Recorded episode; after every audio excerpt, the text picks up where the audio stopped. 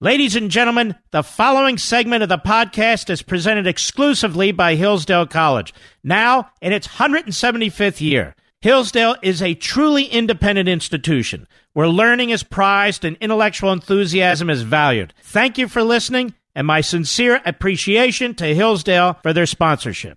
He's here. He's here. Now, broadcasting from the underground command post.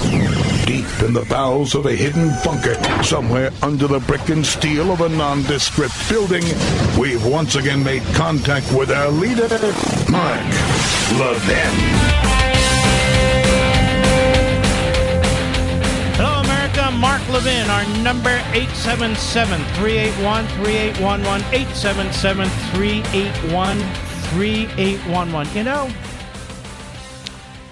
it's an amazing thing when we have almost full employment in this country. Do you realize that? We have almost full employment in this country. And you would think the media would be celebrating, the Democrats would be celebrating, the Republicans would be celebrating. Instead, it's ho-hum. Ho-hum, and the recession's coming. But the recession's not coming, according to the Federal Reserve Chairman. And all they keep talking about is a recession coming. Now, I guess I have to go through some of this. Because if I don't go through some of this, you're not going to see it on CNBC, on MSNBC, on the Constipated News Network, etc., etc., etc. They want to downplay the economy. They want to talk down the economy because it's very, very important for the president's reelection and very, very important for the country more broadly. Our friends at cnsnews.com, this is a real news site that Terry Jeffrey runs over there. The number of people employed in the United States hit a record, a record in August, 157,878,000. The 21st record set under President Donald Trump, according to the employment report released today by the Bureau of Labor Statistics. Wow. I know it has nothing to do with LGBTQ and climate change and nationalizing this and banning that. This is a big deal. That's an increase of 590,000 from the record employed in July, 157,228,000. The unemployment rate held steady at 3.7%. Ladies and gentlemen, that is as close to full employment as you can get. 3.7%. That is dynamic. That is incredible. For blacks, the unemployment rate dropped to a record low of 5.5%. For Hispanics, the unemployment rate was 4.2%. That ties the record low set earlier this year under Trump. The Democrats want to keep investigating the president. Now they want to investigate his investments, his properties, Stormy Daniels. I mean, are these people out of touch or what? I'd say or what. Now let's look even more deeply, shall we? Yes, we shall. Our buddies at Breitbart. The unemployment rate for African Americans fell to the lowest level ever recorded in August, dropping from 6% to 5.5%. And one result, the persistent gap between white and black unemployment also narrowed to its smallest on record. The unemployment ratio has averaged around 2 to 1 or so for decades, meaning the black unemployment rate is typically twice the white unemployment rate. In good times, the unemployment rate of whites and blacks falls, but the gap remains. And in bad times, the unemployment rate for whites and blacks rises. But black unemployment typically remains around twice that of white unemployment. Now, a year ago, the black unemployment rate stood at 6.6%. The white unemployment rate was 3.4%, meaning black unemployment was 185% of white unemployment. In August, the gap narrowed to 162%. It's the smallest gap ever in records going back to January 1972. Why don't we celebrate these things? Why does the news always have to be so bleak and anti-American and anti-capitalism and racist? This is particularly remarkable because it comes at a time of remarkably low unemployment. Prior to the Trump era, hello, I said prior to the Trump era, the last time the gap fell below 170% was in August 2009, when the black unemployment rate was 14.8%. It's 5.5% now. 14.8%. And white unemployment rate was 8.9%. Back then, the gap declined because white unemployment was increasing at a faster clip than the already sky-high black unemployment.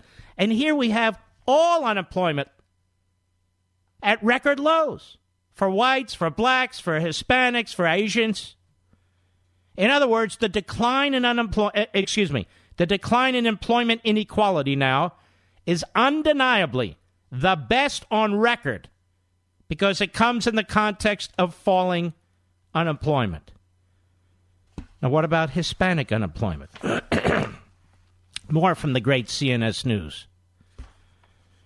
The number of Hispanics and Latinos, I don't really know the difference, but there you have it, employed set a record high in August as their national seasonally adjusted unemployment rate matched its record low of 4.2%, according to statistics from the Bureau of Labor Statistics this morning.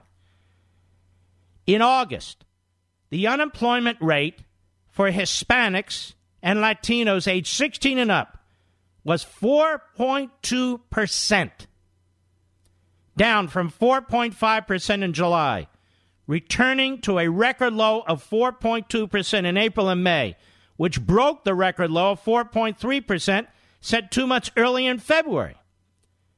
BLS began tracking Hispanic Latino employment data in 1973. The number of unemployed Hispanics fell by 98,000. By 98,000 from July. This is incredible. This is incredible, the incredible employment level of the American people across all aspects of our society. It's unbelievable. And by the way, Asian unemployment is even less than white unemployment. Even women unemployment, 3.4%. I mean, this is truly incredible. These numbers are incredible. And we should be celebrating them. The American economy, when let loose by a president and a Congress, a president slashing regulations, a president slashing taxes, creating a healthy, vibrant economic environment, has positive consequences for the American people. All American people. You know, they used to mock Reagan. Ooh, Reaganomics. Reaganomics, yeah, created 25 million new jobs through his administration, Bush 41's administration, and even into Clinton's administration. Well, this is Trumponomics. And he's doing very much the same thing.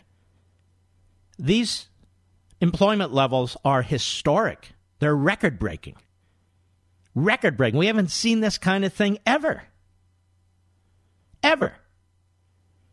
And no, he didn't inherit it from Obama. Trump's policies has been completely opposite of Obama's. This is Trumponomics. And Trumponomics is working. Now, Jerome Powell is the chairman of the Federal Reserve. I pointed out to you, I think it was last week, how the Federal Reserve cut rates repeatedly under Obama. We calculated what, Mr. Producer? 8 times? And they raised rates continually under Trump, except for last month when they cut a measly quarter of a point. And this is what has the president fuming. But we've been hearing now for a month with these unbelievable unemployment numbers and growth numbers that we're headed for a recession. We're headed for a recession because they want to talk down the economy. Hollywood is doing it. CNN is doing it. MSLSD is doing it. You know, all the usual creeps. They're all doing it. But what did the Federal Reserve chairman say today? Hat tip, CNBC, cut 11, go. Yeah, so we're not forecasting or expecting a recession. As I mentioned, incoming data for the United States suggests that the most likely outlook for the United States economy is still moderate growth, a strong labor market, and inflation continuing to move back up. I went through the numbers. I'll say a little more about the labor market. Payroll jobs are coming in at well above the level that new people are entering the labor market, and that means that the labor market is still tightening at the margin. By so many measures, the labor market continues to strengthen. So the consumer's in good shape, and really there's our main expectation is not at all that there'll be a recession. Wow. Well, this isn't what we've been hearing for a month, is it? Is it? The media on all platforms, every platform, has been shouting the word recession for a month. Shouting a word, but they won't give Trump any credit. They won't give Trump any credit. They won't give capitalism any credit. Instead, on and on and on about the wage gap. On and on about the rich and the poor. On and on with the Marxist pablum that is regurgitated by the Democrats who want to be the nominee for president. That is regurgitated by the drama queens and the drama kings who call themselves journalists and anchormen and hosts. People in Hollywood urging, pushing, hoping for a recession, even though it would create hardship for tens of millions of people. Because they want Trump to take a fall. That's how sick they are.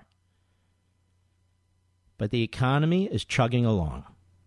Despite the best efforts of the left in the media, in entertainment, and in the Democrat Party. I thought you'd want to know. I'll be right back. Mark Levin.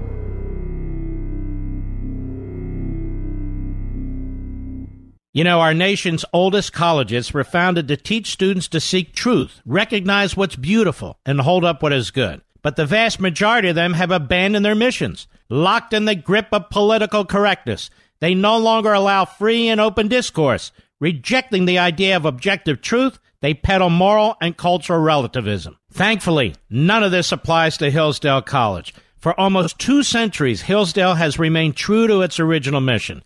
To provide sound learning of the kind essential to preserving civil and religious liberty and intelligent piety. Now, as Hillsdale celebrates its 175th year, it remains committed to offering its students the very best liberal arts education in the land, as well as to extending its mission nationwide through its many outreach efforts on behalf of liberty. These include free online courses, the publication of its Free Speech Digest and Primus, its Kirby Center for Constitutional Studies and Citizenship in Washington, D.C., and its Barney Charter School Initiative, which is helping to establish classical K-12 charter schools nationwide. Pursuing truth and defending liberty since 1844, this is Hillsdale College. And let me add, I think so much of Hillsdale College. I donated an original copy of a compilation of the Federalist papers, which sit today as I speak at the Kirby Center. Hillsdale College, America's College. Nancy Pelosi's not happy with the economy.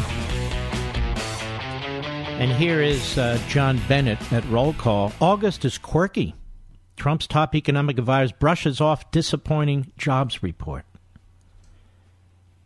A disappointing jobs report? Oh, yes.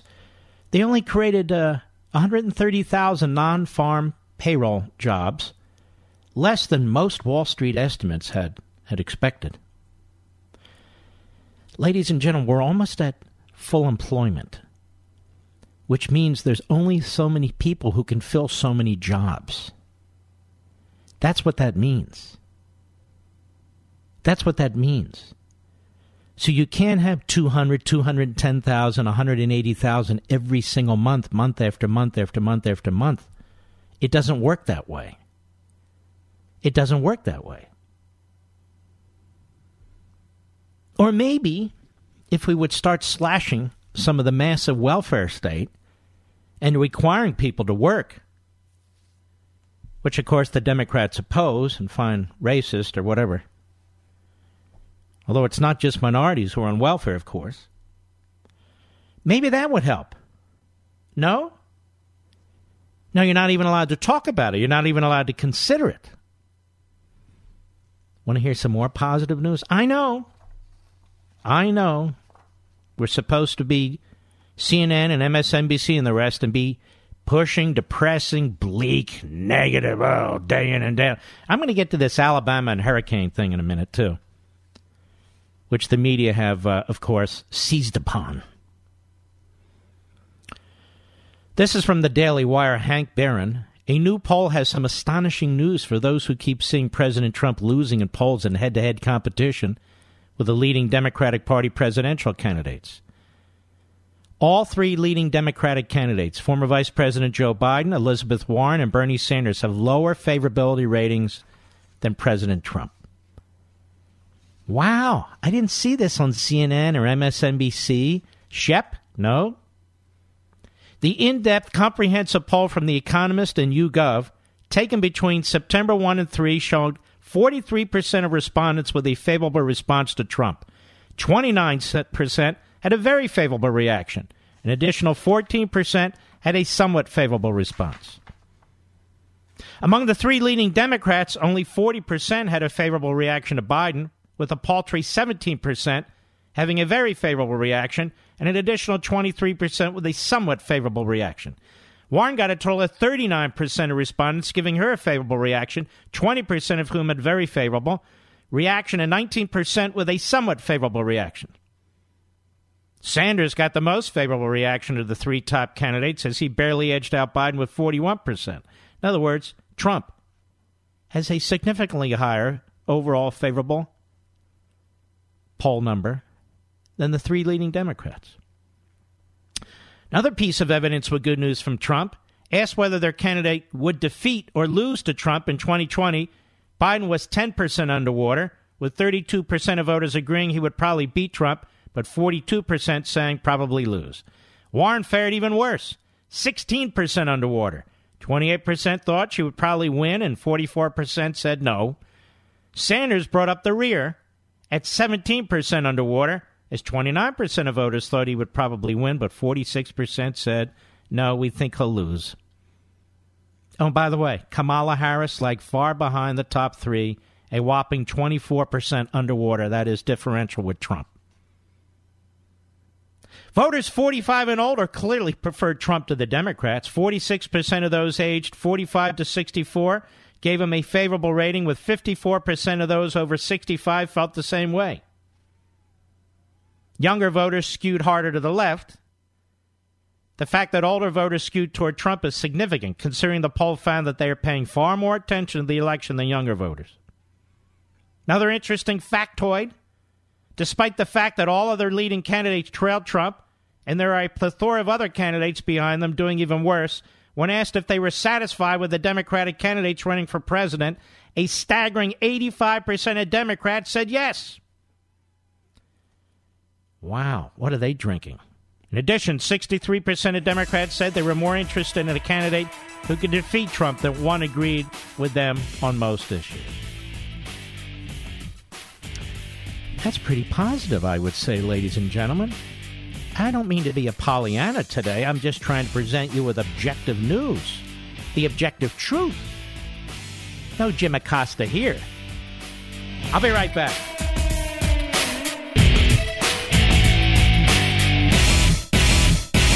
The good, the true, the beautiful. Think about those concepts for a second. What do they mean? How can one begin to understand these high and noble ideals? It starts with the right kind of education. This kind of education used to be common, but has become increasingly rare. It used to be that college students, young people, would study comprehensively a variety of subjects, from philosophy to politics to biology. A core curriculum, in other words. Sadly, that's not the case these days. But I can tell you about one place where young people study like this, Hillsdale College. At Hillsdale, students work hard, spending more than half their time studying the core. The result? Hillsdale alumni are leaders with intelligence and character, ready to make a difference in their families, communities, and country. But it all starts with that core, the core that develops moral and intellectual virtue, the core that helps them understand the good, the true, and the beautiful. Find out more about what education is meant to be at levinforhillsdale.com. That's Levin for Hillsdale.com. Mark Levin, tough as hell. That's why I like Mark Levin. And I'm not sure a lot of people like him. He's tough as hell. But I like him. I love them. Call in now, 877-381-3811. You know, Stephen Colbert and Jimmy Kimmel and Bits, they've all but destroyed late-night TV. They're not funny. They have a phalanx of comedy writers, and they're predictably left. And besides, Stephen Colbert is an amateur proctologist. Did you know that, Mr. Producer? He is. Stephen Colbert is an amateur proctologist. Just ask him next time you see him. They're all worked up because the president showed a map where Dorian might threaten Alabama. Might threaten Alabama. Now, where might he have gotten an idea like that, ladies and gentlemen? Well, it wasn't that long ago where he would have gotten it from CNN. Listen to this. Go. But there are many states that are under threat right now, Derek. At least six, from the Carolinas right through Georgia coastline into Florida, certainly, and then also even into the Gulf of Mexico, Louisiana, Alabama,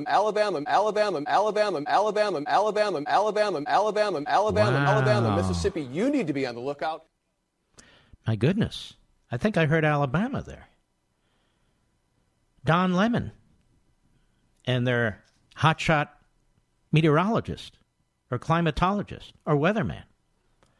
This is CNN. So CNN reported that this hurricane could well hit Louisiana, possibly Alabama, and they're mocking the President of the United States.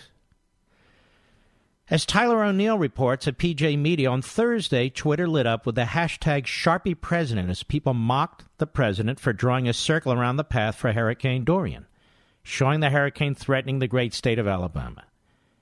The memes are hilarious, but the hurricane really did threaten Alabama, as Rear Admiral Peter J. Brown said in a letter defending the president. In fact, the Alabama National Guard mobilized for the hurricane days before Trump's infamous Sharpie snafu. Now, that could be that they were watching CNN. Always a mistake. On Wednesday, the president shared the original projections to which someone added a circle and Sharpie to emphasize the threat to Alabama. Now, the president doesn't claim that Dorian was still headed toward Alabama, only that the original projections suggested it would be. This is, again, from PJ Media. President told the New York Times he didn't know who added the Sharpie circle to the map. Liberals rushed to mock the president on Twitter, however, sharing memes about President Sharpie. Acosta attacked. Stephen Colbert attacked. Naya Malika Henderson, whatever, she attacked. Yet Trump tweeted maps showing that the hurricane was projected to hit Alabama. Rear Admiral Peter J. Brown, Trump's Homeland Security and Counterterrorism Advisor, released a statement explaining the president's position. He said, as the Homeland Security and Counterterrorism Advisor, I briefed President Donald J. Trump multiple times concerning the position, forecast, risks, and federal government preparations for and response to Hurricane Dorian, Brown wrote. He noted that Trump's comments on September 1 were based on that morning's Hurricane Dorian briefing, which included the possibility of tropical storm-force winds in southeastern Alabama. In fact, he writes, from the evening of Tuesday, August 27, until the morning of September 2, forecasts from the National Hurricane Center showed the possibility of tropical storm-force winds hitting parts of Alabama. And yet perhaps the most important piece of evidence came from the Alabama National Guard itself. The state's National Guard started mobilizing for Hurricane Dorian because the storm was projected to hit their state. Hurricane Dorian is projected to reach southern Alabama by the early part of the week. We're watching closely and ready to act. Are you? That's the statement of the Alabama National Guard. They tweeted it out. Now, if the National Guard in Alabama was mobilizing for Hurricane Dorian, Trump was right to say that the original projections suggested Alabama would face the fallout. So this whole phony effort to constantly degrade the president on matters small and big, to constantly smear and mock him in an attempt to humiliate him, is a farce. Is a farce. Meanwhile, you have Joe Biden,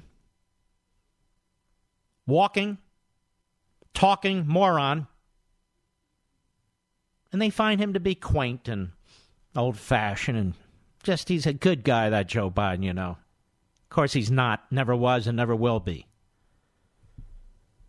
But this whole thing about Trump and the hurricane, you even have some conservatives, some never-Trumpers or former never-Trumpers, whatever they are today, doing the same thing.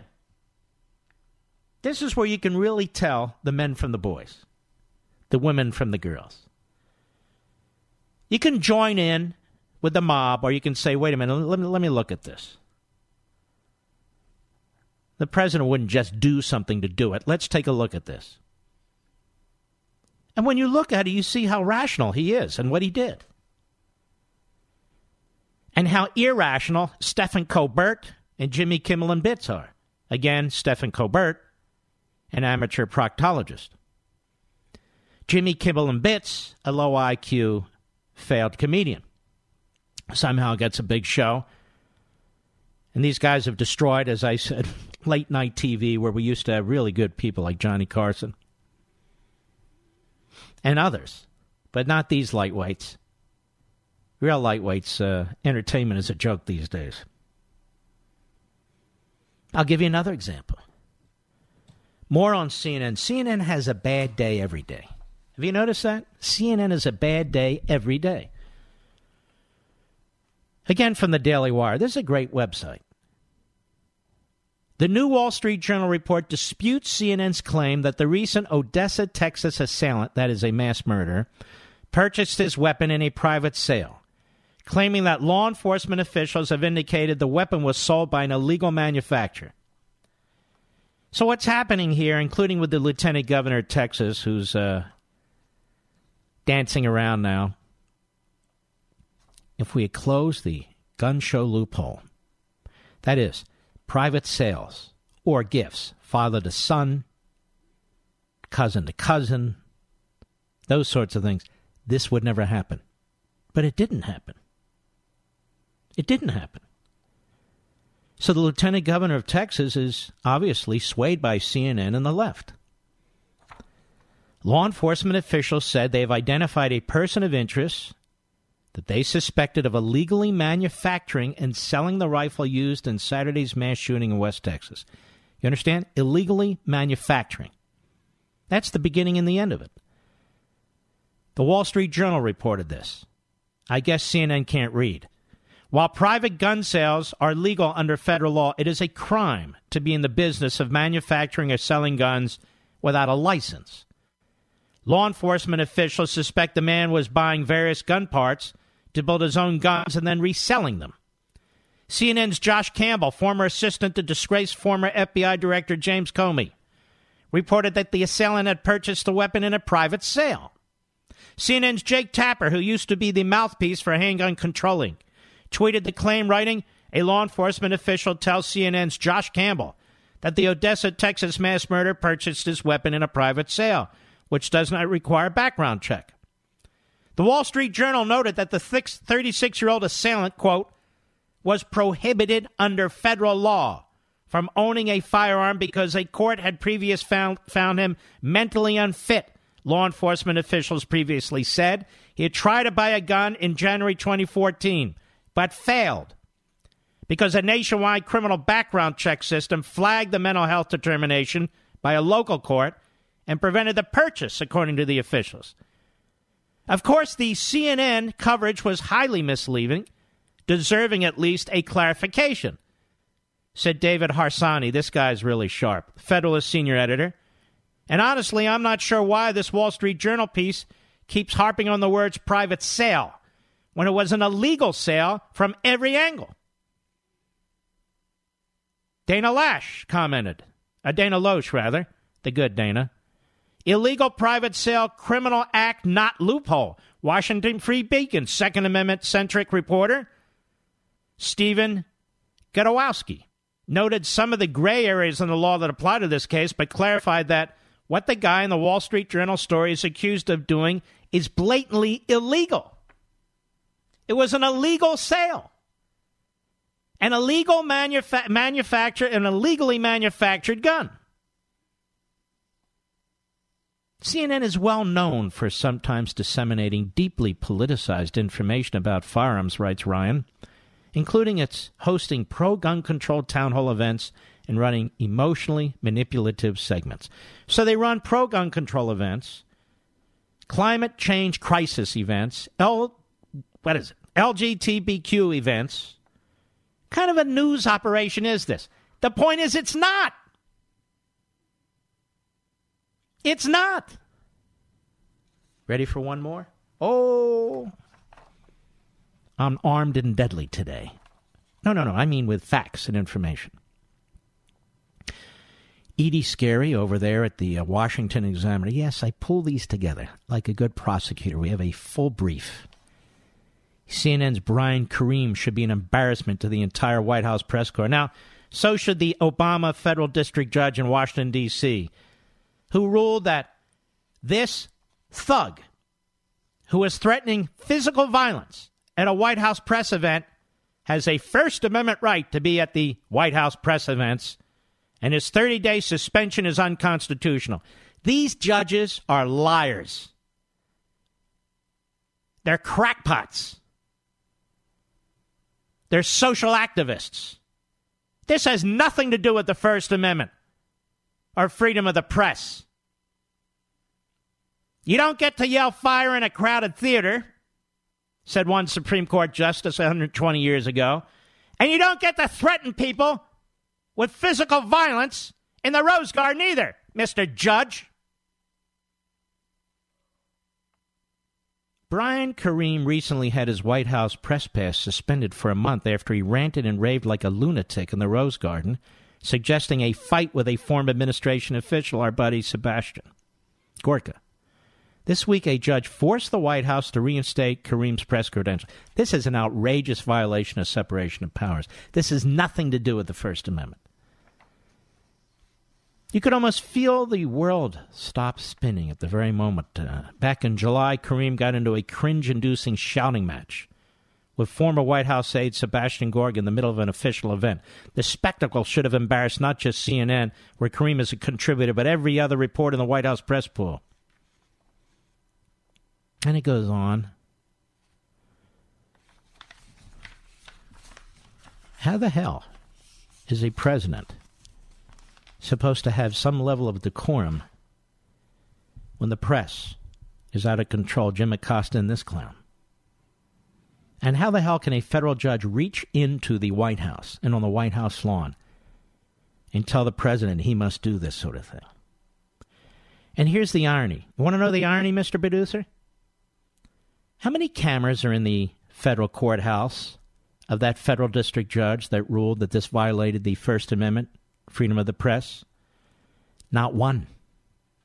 You see, ladies and gentlemen, our courtrooms, federal courthouses, don't allow photographs, videos, or television cameras. I happen to think that's a good idea, but how does Mr. Judge Obama appointee explain himself? That is another branch of government. Don't the people have a right to know? Don't the people have a right to watch their federal judges, lifetime appointees? Apparently not. What if Mr. Karim walked into that courthouse and said, I have a constitutional First Amendment freedom of the press right, and damn it, I've got my TV camera here. And then adds, you jerk judge. What would the judge say then? He's allowed to be here? What about the decorum? Doesn't matter. Freedom of the press, you know.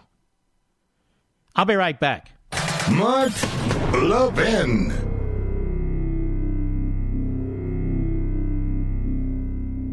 Since its founding in 1844, Hillsdale College has provided students with sound learning of the kind essential to preserving our civil and religious liberty. Now, I want to tell you about Imprimis, the free monthly speech digest of Hillsdale College. Imprimis is dedicated to educating citizens and promoting civil and religious liberty by covering important cultural, economic, political, and educational issues. First published in 1972, Imprimis is one of America's most widely read publications in support of liberty, with more subscribers, 3.9 million, than the Wall Street Journal and the New York Times. And recent Imprimis publications have addressed issues like free speech, the regulation of big tech, mental illness, and the American medical insurance system. And because America's founding principles are so important, Hillsdale offers Imprimis absolutely free of charge to anyone who requests it. That's right, you can subscribe to Imprimis for free.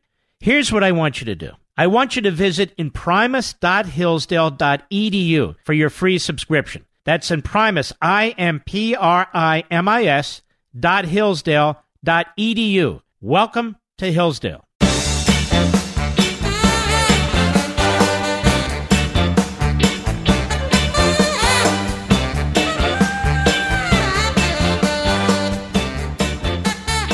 Important show, Sunday night, 10 p.m. Eastern, 7 p.m. Pacific on Life, Liberty, and Levin. One of the most important, in the top five, maybe in the top three, Dr. Robert Epstein. If you care about the future of this country and this upcoming election, and the role Google plays in trying to influence it for the Democrat Party and the left, you really better watch this. 1 full hour with this gentleman. And when he first spoke out a few weeks ago, he came under brutal attack by Hillary Clinton and the Democrats and the media. So I strongly encourage you to watch it or TiVo it or whatever. 10 p.m. Sunday night Eastern, 7 p.m. Pacific. It's a crucial, crucial program. Also, have you signed up for my podcast? You know it's absolutely free. Absolutely free. Here's what you do. You go to marklevinshow.com. That's our mothership website, marklevinshow.com. Click on Audio Rewind at the middle top of the homepage. Audio Rewind. It's that simple. It takes you to the podcast page. And then you choose what kind of podcast platform you want. Google Podcast, Apple Podcast, Stitcher, and so forth. Now, some of you might say, you know, I don't know how to do all this stuff. If you just do what I said, it's that simple. Go to marklevinshow.com. I'm no technology expert either. Click on Audio Rewind at the middle top of the page. You'll go to the podcast page, which is set up very simply. And then you'll click on Google Podcast, Apple Podcast, Stitcher, whatever.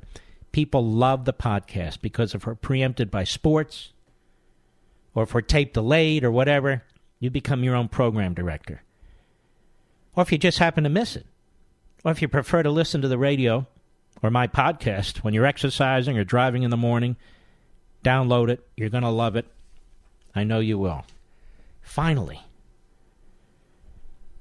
what are we going to do this weekend, Mr. Producer? Those who don't have a copy, even now, of On Freedom of the Press, ladies and gentlemen, now's the time to secure it. What do 500,000 other people know that you don't know? Well, Mark, I already have a copy. Okay. How about a family member? One of your kids in college. Maybe a parent. Maybe a spouse. Maybe a coworker. We got to spread the word, folks. As they like to say, this is an existential threat. These people dressed up as journalists are destroying freedom of the press. On Freedom of the Press. Amazon.com. See you in a minute.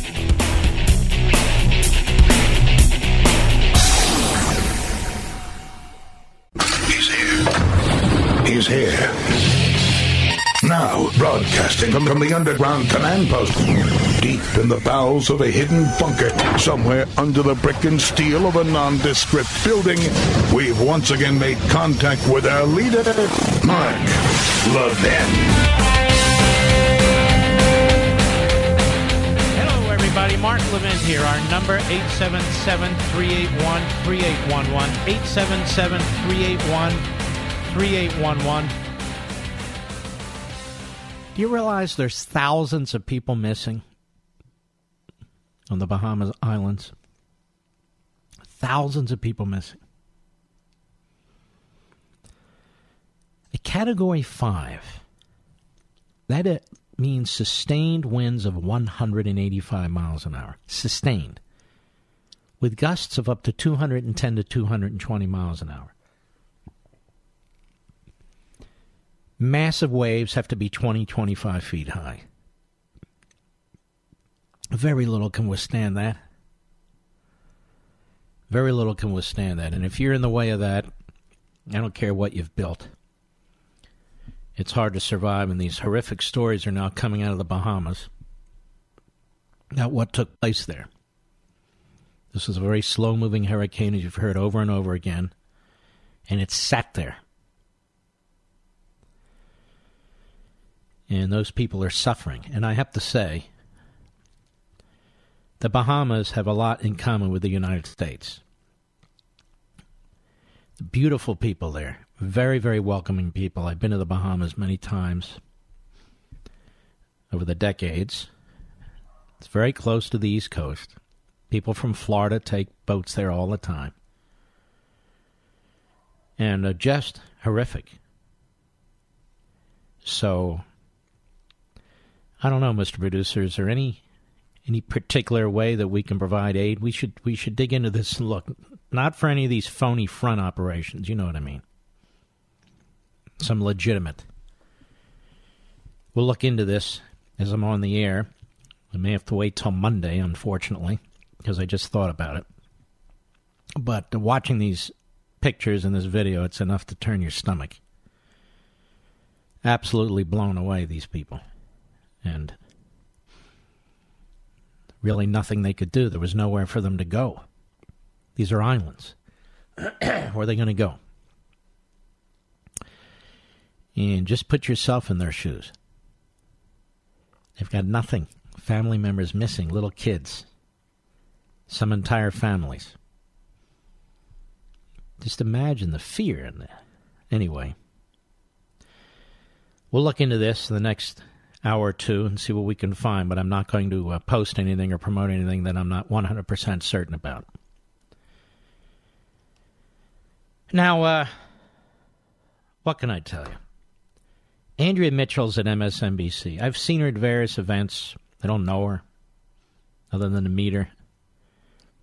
She's gotten worse and worse over the decades, as I've told you before. I remember when she was a cub reporter in Philadelphia and the way she would chase after Frank Rizzo, and that got her national attention. Frank Rizzo having been the police chief and then mayor of Philadelphia. And she was quite the drama queen then, and she's quite the drama queen now. I don't find her to be particularly smart or substantive or anything of that sort. Her husband, yes, but not her. So she's on MSNBC yesterday with General Mattis. Now, I have to be honest with you. We have not reached out to General Mattis to come on any of my platforms. Why? I don't mind somebody resigning from an administration. I don't much like the way he did it. And yet they try and goad him into attacking the president, and he won't do it. He has been very critical of Obama and Biden and how we withdrew from Iraq. And, you know, they fired him. They removed him. That is Mattis. So let's listen to this. Andrea Mitchell on MSNBC yesterday trying to get Mattis to attack Trump. And let me ask you this. Is this the role of a reporter, too? The answer is no, of course. Cut one, go. You stood out from that whole group of people who were all praising the great leader. What was going through your mind that day? How did you feel? The great leader, of course, being Trump. That's her way of comparing him to a megalomaniac, genocidal killer, Un. In North Korea, who they call the great leader. So now she uses that name to define Trump. But it's Andrea Mitchell. What do you want? Go ahead. How did you feel when your cabinet ally and colleague Rex Tillerson was fired on Twitter? Well, I won't get into the political assessments. Not political, however, just the human, your human reaction. Washington, D.C., business as usual. Well, being fired on Twitter is not business as usual for a Secretary of State, but moving on to leadership and reading. Listen to her. It's just so appalling what's happened to the press in this country. And this is actually rewarded. You know, people are celebrated for making comments like this. Go ahead. Our appendix devoted to your reading list.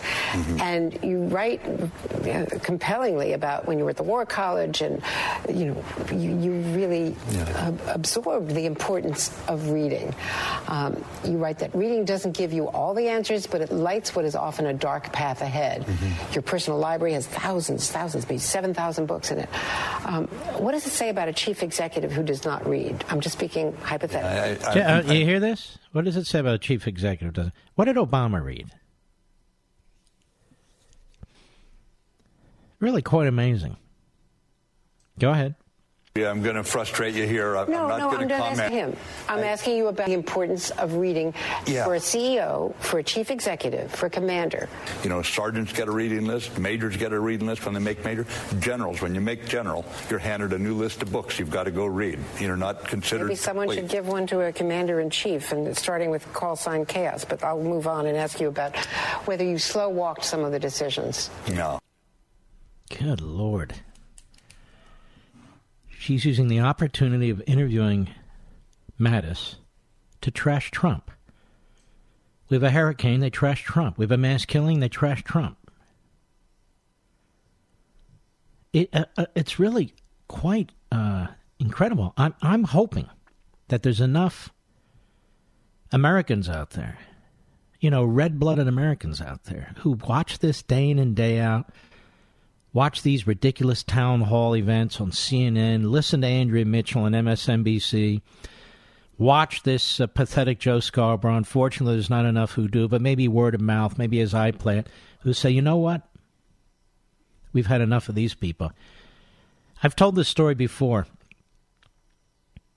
My mother and father voted for Barry Goldwater in 1964.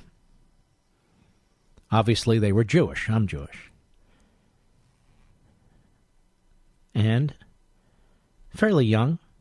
They lived in a basement apartment in Philadelphia. They didn't have a lot of money. And, of course, they wouldn't be expected, would they, to vote for Barry Goldwater? And I asked my dad, why did you vote for Barry Goldwater? He wasn't politically active, but he paid attention. He said, because I knew all that BS, but he didn't say BS, he used the words, the BS that the Democrats and the media were saying about Goldwater couldn't be true. So I voted for him. I hope there's enough Americans out there who listen to this day in and day out and say, you know what? What's being done here is unbelievable. And we now have Jerry Nadler coming back to Washington, D.C., Elijah Cummings coming back to Washington, D.C., to conduct more Soviet-style investigations about jokes the president made, and pardoning people at DHS if they put the wall up, about the president's businesses, about the vice president's decision to stay in a Trump facility, about the Doral as a possible location for the next G7. It just never ends. And I'm hoping, and I have to believe, that there's enough Americans who think and feel like Americans do,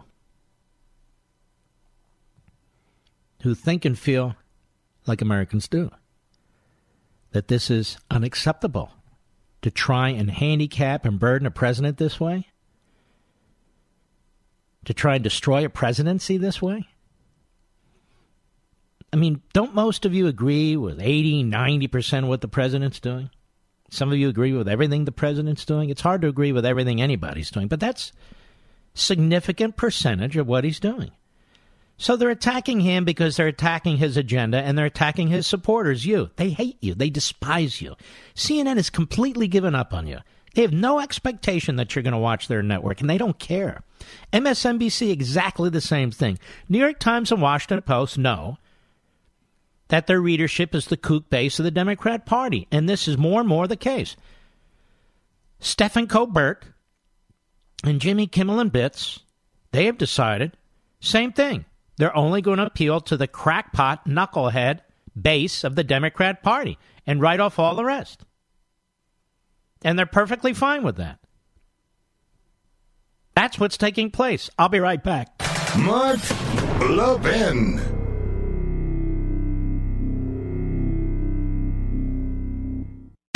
Do you wake up in the morning feeling sluggish and have to drag yourself through your day? Do you feel bloated, tired, and out of shape? Eating healthy is a habit, but most of us don't really know exactly what we should be eating, right? How much we should be eating, and how to properly prepare it. This is why I drink Field of Greens every morning before I start my day. Just one scoop of Field of Greens has a full serving of real, USDA-certified organic fruits and vegetables. Helps boost your immunity using antioxidants, prebiotics, and probiotics. Now, this is real food, not some fake supplement lab powder. Just read the nutrition facts panel on the side. Go to brickhouselevin.com and get 15% off your first order with the offer code LEVIN. Now, you know you're not going to start cooking fresh fruits and vegetables, so let's not pretend. Just get one full cup of fruits and one full cup of vegetables every day with Field of Greens. Go to BrickhouseLevin.com, Brickhouse, L-E-V-I-N.com, offer code Levin.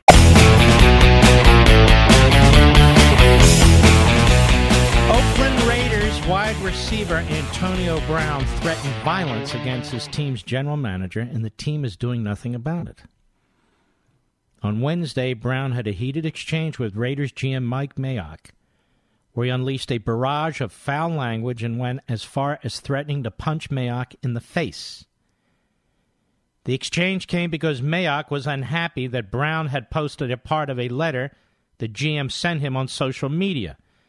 The letter had to do with the $54,000 the team fined him for a pair of unexcused absences from practice during training camp. Although the Raiders asked Brown to not come to practice on Thursday, it appeared as though they could void the wide receiver's contract. They changed their attitude. After Brown apologized on Friday, the team decided they were not going to discipline him at all. As the NFL Network's Ian Rappaport tweeted, instead, Brown will be playing in the team's opener this Monday. Letting Brown's inexcusable actions slide, the Raiders are making a big mistake. This is written from the Washington Examiner, setting an awful precedent. Well, some were also irked that Brown called Mayock a cracker in the spat, although the term does not have nearly the same weight as the N-word does when used against black Americans. Even so, paired with a violent threat and the other bad language you use, it's certainly not a great look. I don't understand these guys. They're paid a damn fortune, and they conduct themselves this way. When you sign a contract, when you put your name on a dotted line, and another person puts a name on a dotted line, and you make representations to each other on terms and conditions, and you agree to apply 1, 2, 3, 4, 5, 6, 7 years of your life to a project, to a team, to whatever it is, you have every expectation, and should, that the other party is going to conduct themselves with honor and dignity. That they're not going to constantly pull your change or change the business model or threaten you or whatever it is. And you have every right to stand up and say enough is enough. And in this case, that's what the Oakland Raiders should be doing. And I've signed enough contracts in my life to know when people are conducting themselves honorably and when people are trying to screw you. And in this case, the Oakland Raiders folded. But as a general matter, for all you folks out there, when you sign a contract and you apply what limited time you have in your career and in your life to a project, to a company, to an individual, whatever they pay you, and those terms and conditions are violated, that's an abomination. That's dishonorable. It's immoral. The Oakland Raiders allowed it to take place. You should not. Just a life's lesson. You should not. Stand up for yourselves. Let's go to Chuck, San Antonio, Texas. Sirius Satellite, where you once had a Mayor Castro, as I recall. Hey, Mark, how are you? All right, how are you, sir? Hanging in there. I just want to make a pretty quick comment in regards to what you were talking about, touch earlier there. If there's any people out there that are not going to be listening to all this garbage that's going on with the Democratic Party, but in a nutshell, myself, my son and daughter and their spouses, back in 2008, pretty much got fooled by Barack Obama. He turned out to be a snake oil salesman. So you're Democrats? I was pretty much leaning that way, yes, sir. But I like what he had to say. Unfortunately, I'm kind of embarrassed now. Mm-hmm. As time went on, though, I could see that things weren't going the way they were supposed to be going by what he was saying. Nothing was happening. You know, the red line and the sand, all that garbage between Clinton and Kerry, those two hacks. Yeah. And as it came to 2016, I really wasn't sure where I stood on all that. You know, I figured I'd give Donald Trump a try, and I did, and I'm very happy that we all did. And needless to say, we're on this route. We're going to stay this route, but it's going to be a hell of a fight, Chuck. There's a lot more people, sir. There's going to be a hell of a fight here. I know there is, but I think you sound a lot of people short. Not yourself, but I mean, just I think the overall situation. Everybody's telling everybody short. We're a lot smarter out here than a lot of people think. I know, but you know, it's like a military operation. Politics is really no different in the end, without the violence, typically. And that is, you must be organized, you must be strategic, and you must get out your troops. You can't just say people are smarter and people are that. You got to get out your troops. You got to get out family members and friends and coworkers, because God knows the other side is doing everything humanly possible to do that, plus cheat. I can't just believe what they've been saying for the last 5, 6 years or 4 years plus on Trump. I just don't believe it. They never even gave this guy a chance. No. They were after him the moment he announced. And look, I've gotten to know him. He's really smart. He's charismatic. He's got a great sense of humor. He's 10 steps ahead of most people. And the media treat him like he's mentally ill. He's unhinged. He's got a dictatorship complex. They're projecting onto him their own mental frailties. Exactly.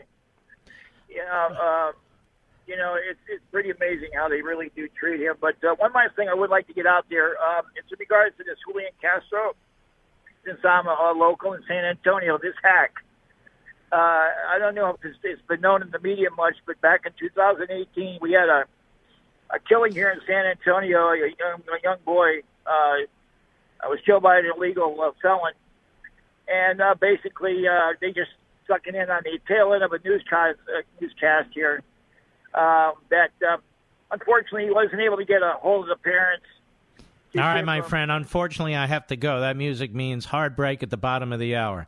I appreciate your input. I'll be right back.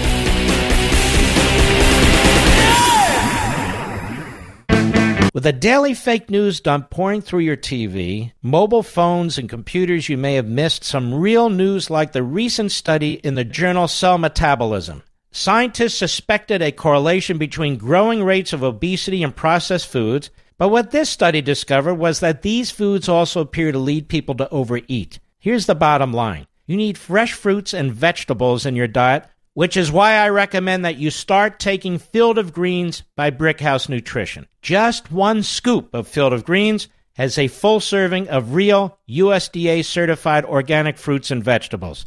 It helps boost your immunity using antioxidants, prebiotics, and probiotics. This is real food, not some fake supplement lab powder. Just read the nutrition facts panel on the side. Go to brickhouselevin.com, that's brickhouselevin.com, and you'll get 15% off your first order with the offer code LEVIN. You know you're not going to start cooking fresh fruits and vegetables, so let's not pretend. Just get one full cup of fruits and one full cup of vegetables every day with Field of Greens. Go to BrickhouseLevin.com, BrickhouseLevin.com, offer code LEVIN. The only constitutional lawyer you can see today for free. No appointment necessary. Just call him at 877-381-3811. The good, the true, the beautiful. Now think about those concepts for a second. What do they mean? How can one begin to understand these high and noble ideals? Folks, it starts with the right kind of education. Now, this kind of education used to be common, but has become increasingly rare. It used to be that college students, young people, would study comprehensively a variety of subjects, from philosophy to politics to biology, from literature to history to theology. It's called a core curriculum. Sadly, that's not the case today. But I can tell you about one place where young people actually study like this. It's the finest college in America, Hillsdale College.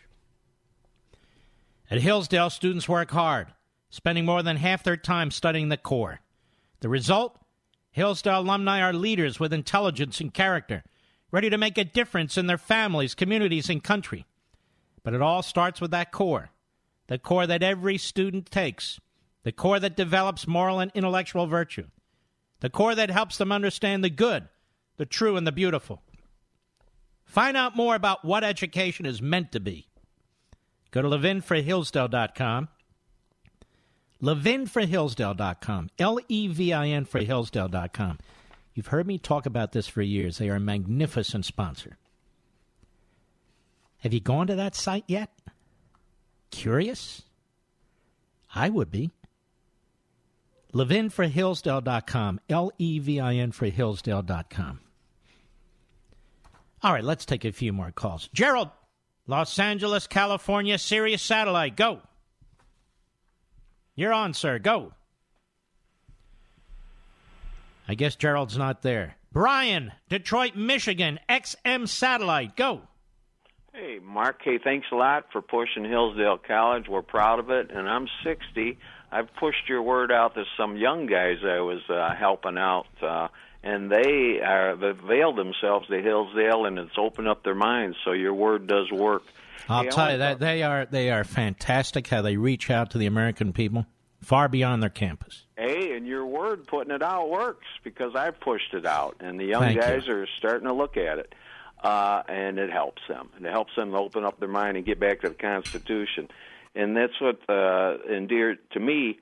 But the biggest thing is gets left behind in the whole shuffle of everything is I truly believe when I mention these names, of course, you know them well, but you can start out with Mueller, but certainly Timothy Geithner, Sean Henry at CrowdStrike, who used to work for Mueller, last big promotion.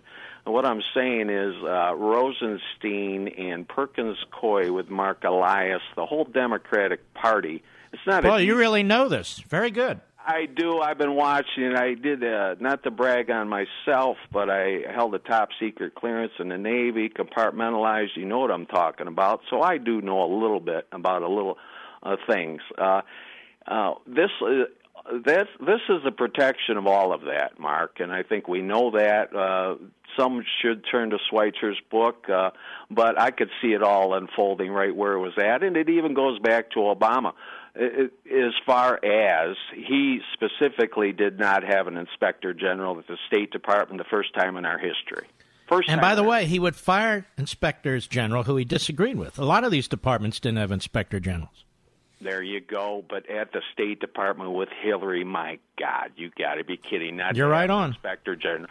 It needs to be pushed out. And this is the protection of that. And I would have to say in the near, what's going on right now is they're trying to protect this Patriot Act, I would have to say. And that's what they're trying to do. Well, you know what? I've made the point, I think about a year or so ago, that since the FISA court was such a failure, and it really was given birth in the late 70s,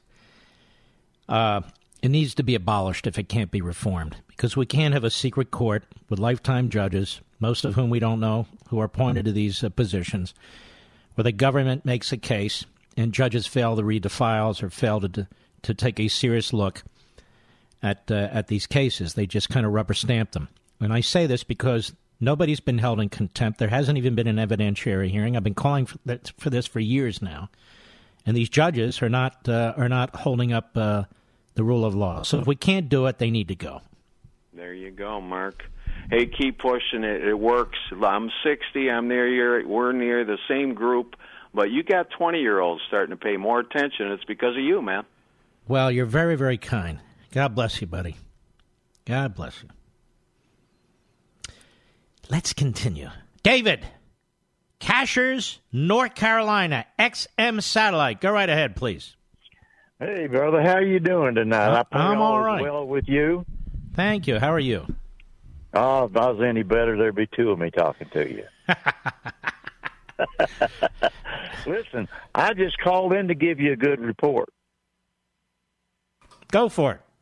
Yes, sir. We got a place up here in western North Carolina, up in the mountains area, Silva, North Carolina, and Cashers, North Carolina, where I live, and up here in Highlands, North Carolina.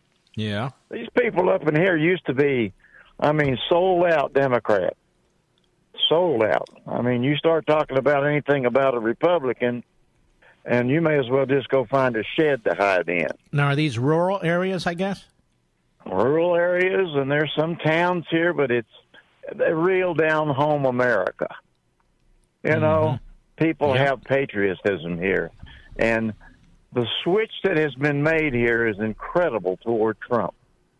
Mm-hmm. You can't hardly talk to anybody that is not for Trump anymore. They're all for Trump. And the ones that you should run into that may not be for Trump, you wouldn't want to talk to them anyway because they're walking around with old grumpy pants on. And, well, at least they have pants on. That helps. You know, generally unsociable. Mm-hmm. So I just wanted to let you know that... as far as western North Carolina and the mountains up here and the thousands and millions of people that live throughout these mountains and going on up into the Appalachians, things were looking good for Trump. And we're just going to continue to push the ball. Thank you, my friend. Good to hear from you, David. Joe Scarborough, a.k.a.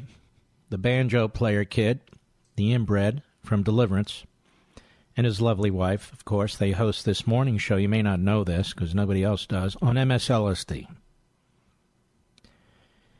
And he was really into this hurricane Donald Trump Alabama thing. Cut 5, go. Donald Trump, bizarrely enough, was focused on a Sharpie doodle that he had done several days before. And there are, of course... The whole world is watching. There are consequences in Russia and China and Saudi Arabia and across the world. Leader seems... You know, I'd rather have my fingernails pulled out than watch this guy. Really, I don't watch him. Here's the audio. Talk about a narcissist, an egomaniac. You know, people all over the world. And he's so dramatic. The Sharpie doodle. Consequences, you know. People all over the world, they watch this man, you know. Go ahead. This detached and this unstable emotionally. Yes, he's detached and emotionally unstable. You know what, you SOB? Every damn day you show up in that pathetic studio playing to your left-wing crowd for money. For money. You used to support Trump. You supported him all through the Republican primary. Used to meet with him privately. You and your sidekick, Mrs. Ed McMahon. Now look at you. You're a disgrace. You're disgusting. People who see you at airports or public events, they can't stand you, can they? Except the libs run up to you. Joe, you're so good. Thank you so much. Thank you. But trust me, Joe, the vast majority of people you meet and see can't stand you because you're dishonorable, you're immoral, you're unethical in so many ways, Joe. Boy, if somebody really did, Joe Scarborough, this is your life, that would ruin you, wouldn't it, Joe? Yeah, I think it would, because you're emotionally unstable and you're detached. You're mentally unhinged. Why am I using these phrases? Because you used them about the president. If I were you like you, Joe, and thank God I'm nothing like you, I'd call you neo-Nazi-like and Hitlerian, like you've called our president. But I'm nothing like you, Joe, so I won't do that. You really are a disgrace. But that's why you're on MSLSD with the great Andrea Mitchell. Every reprobate that they can find, they give a show to, or they call a journalist. Al Sharpton. You proud of Al Sharpton, Joe? You are. Very proud. Proud to be on that network, Joe? With Chris Matthews? I'll have another drink, Chris? Or Rachel Maddow, conspiracy nut? Or Chris Hayes, moron extraordinaire? Right down the list. Right down the list of the reprobates. And of course you, Joe. You. The things you say are so putrid and vile. You're an embarrassment. But you can't control yourself. Let us go to Dan, Minneapolis, Minnesota, XM Satellite. Go! Thank you, Mark. You bet. I firmly believe that the Democratic presidential candidates would have to, by virtue of our dear president, hammering every day, should be debate or have a discussion with the men like you, maybe Larry Elder and a few others, and they would be shamed into doing it if they wouldn't do it, because we all know they're afraid to sit in front of you and answer intelligent questions. That's Listen, I can't get a single one of them on any of my shows. But I can't get any of them. Our president has the bully pulpit, and he can hammer them every day on Twitter and on and do what? Well, he would say, you're afraid. You're incompetent. You can't defend your positions. You will not appear before half of the country who voted for me because you know you can't answer the questions. And you're incompetent, and you're not only that, you're not intelligent. He certainly has appeared on more of their platforms than they have appeared on ours. Wouldn't you agree? Yes. And this guy de Blasio, he has his shtick down. He talks over the hosts. I've now watched it. He talks over them. He lies about his record in New York. You know what I would say to de Blasio, or a.k.a. DeCameo, which is a much better name for the fool? I would ask him a question that nobody seems to want to ask him. Tell me, Mayor DeCameo, why do the cops hate your guts? Why do the cops hate your guts? I think that our president has an unprecedented amount of power from from Twitter and from getting in front of the American people and saying, these people will not answer the hard questions, and hammer them. They would have to respond, because even our local Looney Tune leftist media here in Minneapolis, they report what our president says on Twitter. All right, my friend, you must be very proud of Ilhan Omar. Where's her brother these days? You know, the one that she allegedly married? Is anybody getting to the bottom of that? They're trying. A Republican. How come Joe Scarborough has no interest in that? Can you tell me, sir? Well, because he's a phony. Mm-hmm. All right, my friend. Thank you for your call. I shall return. Mark Levin.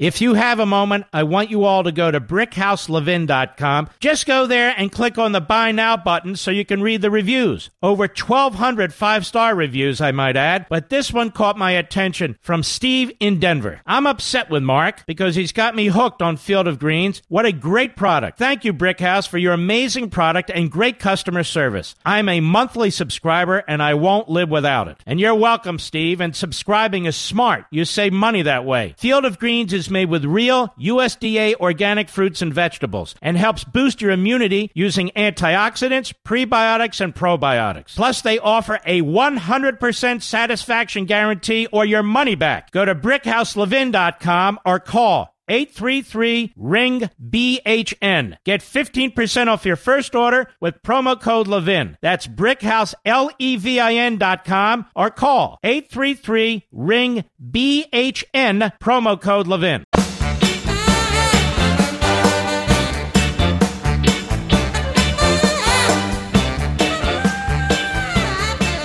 Do you know on average it takes police 45 minutes to respond to a home security alarm?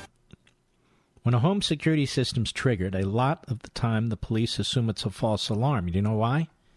Most of the time it is.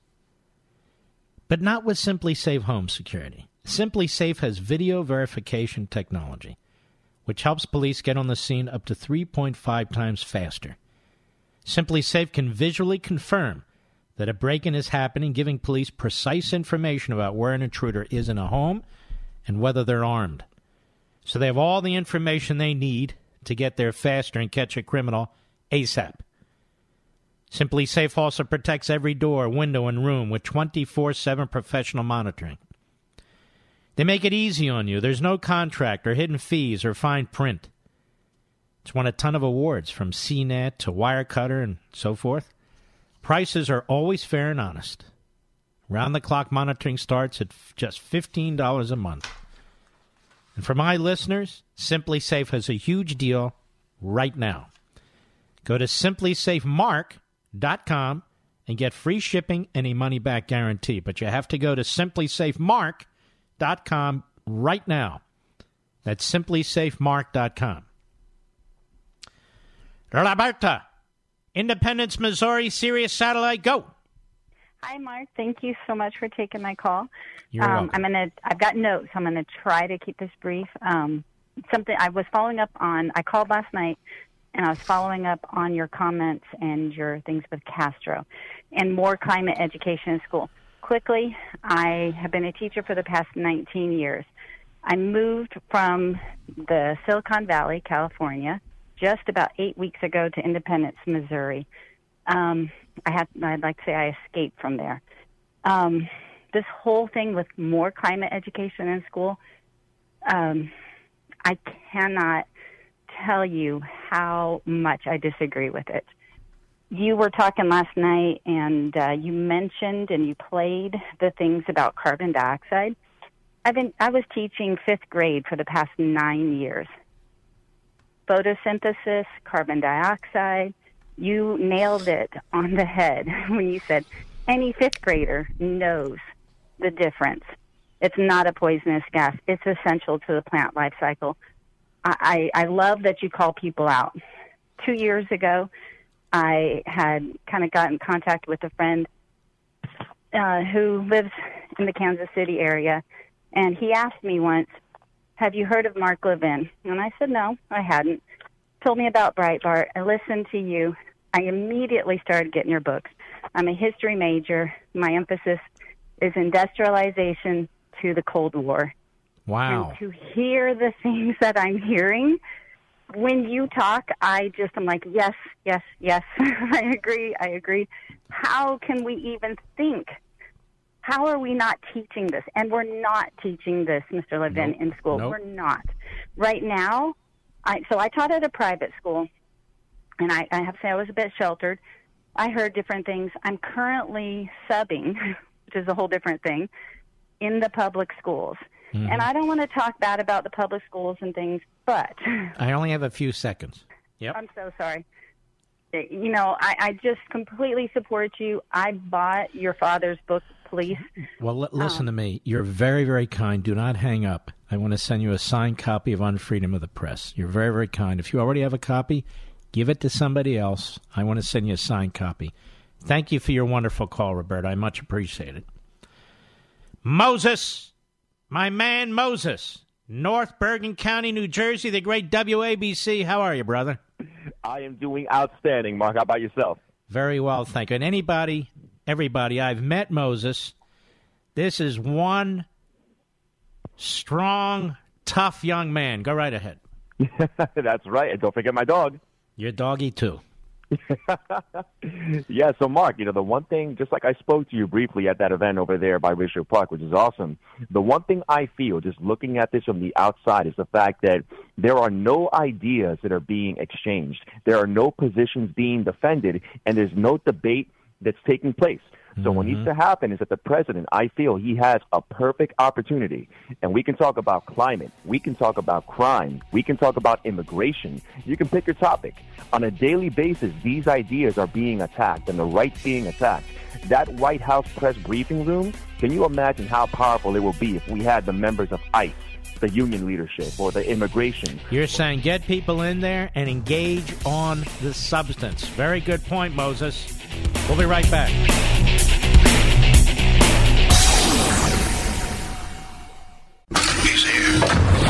He's here.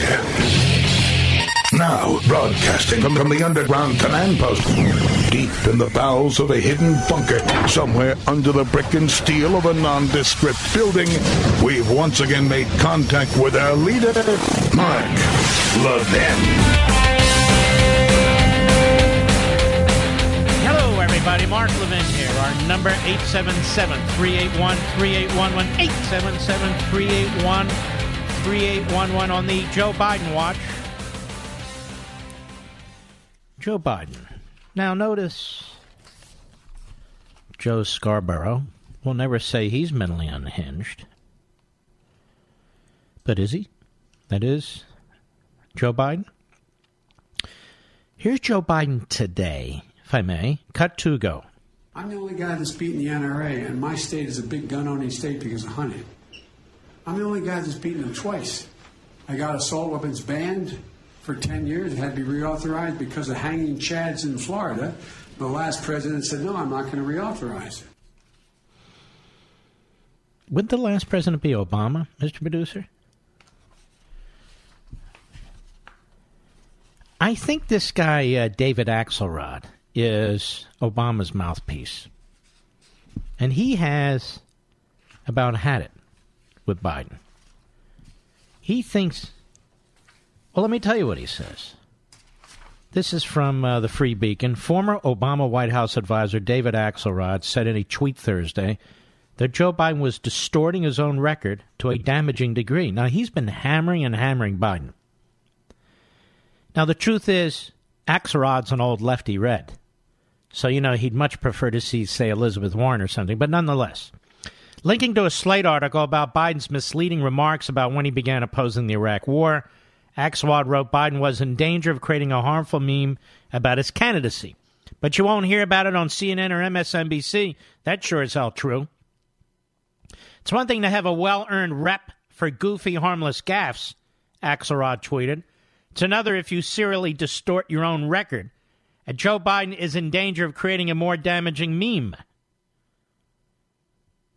Biden claimed in a recent NPR interview that he only voted to authorize President George W. Bush to use military force because Bush promised him it was only about getting weapons inspectors in Iraq. Biden claimed that once shock and awe began, he came out against the war. But NPR reported that Biden's claim was false. Got that, Scarborough? But the hurricane in Alabama, ooh. And here's what an NPR reported. But in multiple public remarks made after the invasion began in 2003, Biden openly supported the effort. Biden publicly said his vote was a mistake as early as 2005, but not immediately when the war began in 2003. And so there he is. The real liar in the race, Joe Biden. But you know what? The left lies about everything. What they're going to do with health care and how everyone's going to be just... love it. It's going to be swell. Their policies are lies. Their policies are impossibilities, as a matter of fact. You know what, ladies and gentlemen? Do you know the Obama administration spied on the Israeli military? It's true. From the great Aaron Klein over at Breitbart. In the run-up to President Barack Obama's controversial nuclear deal with Iran, the U.S. military under the Obama administration reportedly used American spy satellites to monitor Israel Defense Force actions out of concern that the Jewish state would strike Iran's nuclear program. The detail was contained in an extensive New York Times magazine story titled "The Secret History of the Push to Strike Iran." The story says it's based on accounts with dozens of current and former American, Israeli, and European officials. Many top American and Israeli officials cited on the record.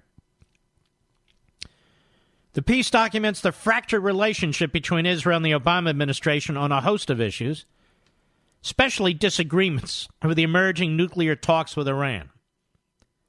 The Israeli government was initially kept in the dark about the early talks that eventually became the Joint Comprehensive Plan of Action, JCPOA, the deal that President Trump would later withdraw from. The Times reported that Obama saw the deal as the centerpiece of his foreign policy legacy. He would. But for Prime Minister Benjamin Netanyahu, the newspaper reported that the deal would, according to the Times characterization, be the ultimate betrayal. Israel's closest ally negotiating behind its back with its most bitter enemy. Now think about that. The Times reported that Obama took the possibility of a sudden Israeli strike seriously. American spy satellites watched Israeli drones take off from bases in Azerbaijan and fly south over the Iranian border, taking extensive pictures of Iran's nuclear sites and probing whether Iranian air defenses spotted the intrusion. Obama was on the wrong side. He was on the Iranian side. I told you before he was worse than Neville Chamberlain. He shoveled $150 billion to the Islamo-Nazi regime in Tehran.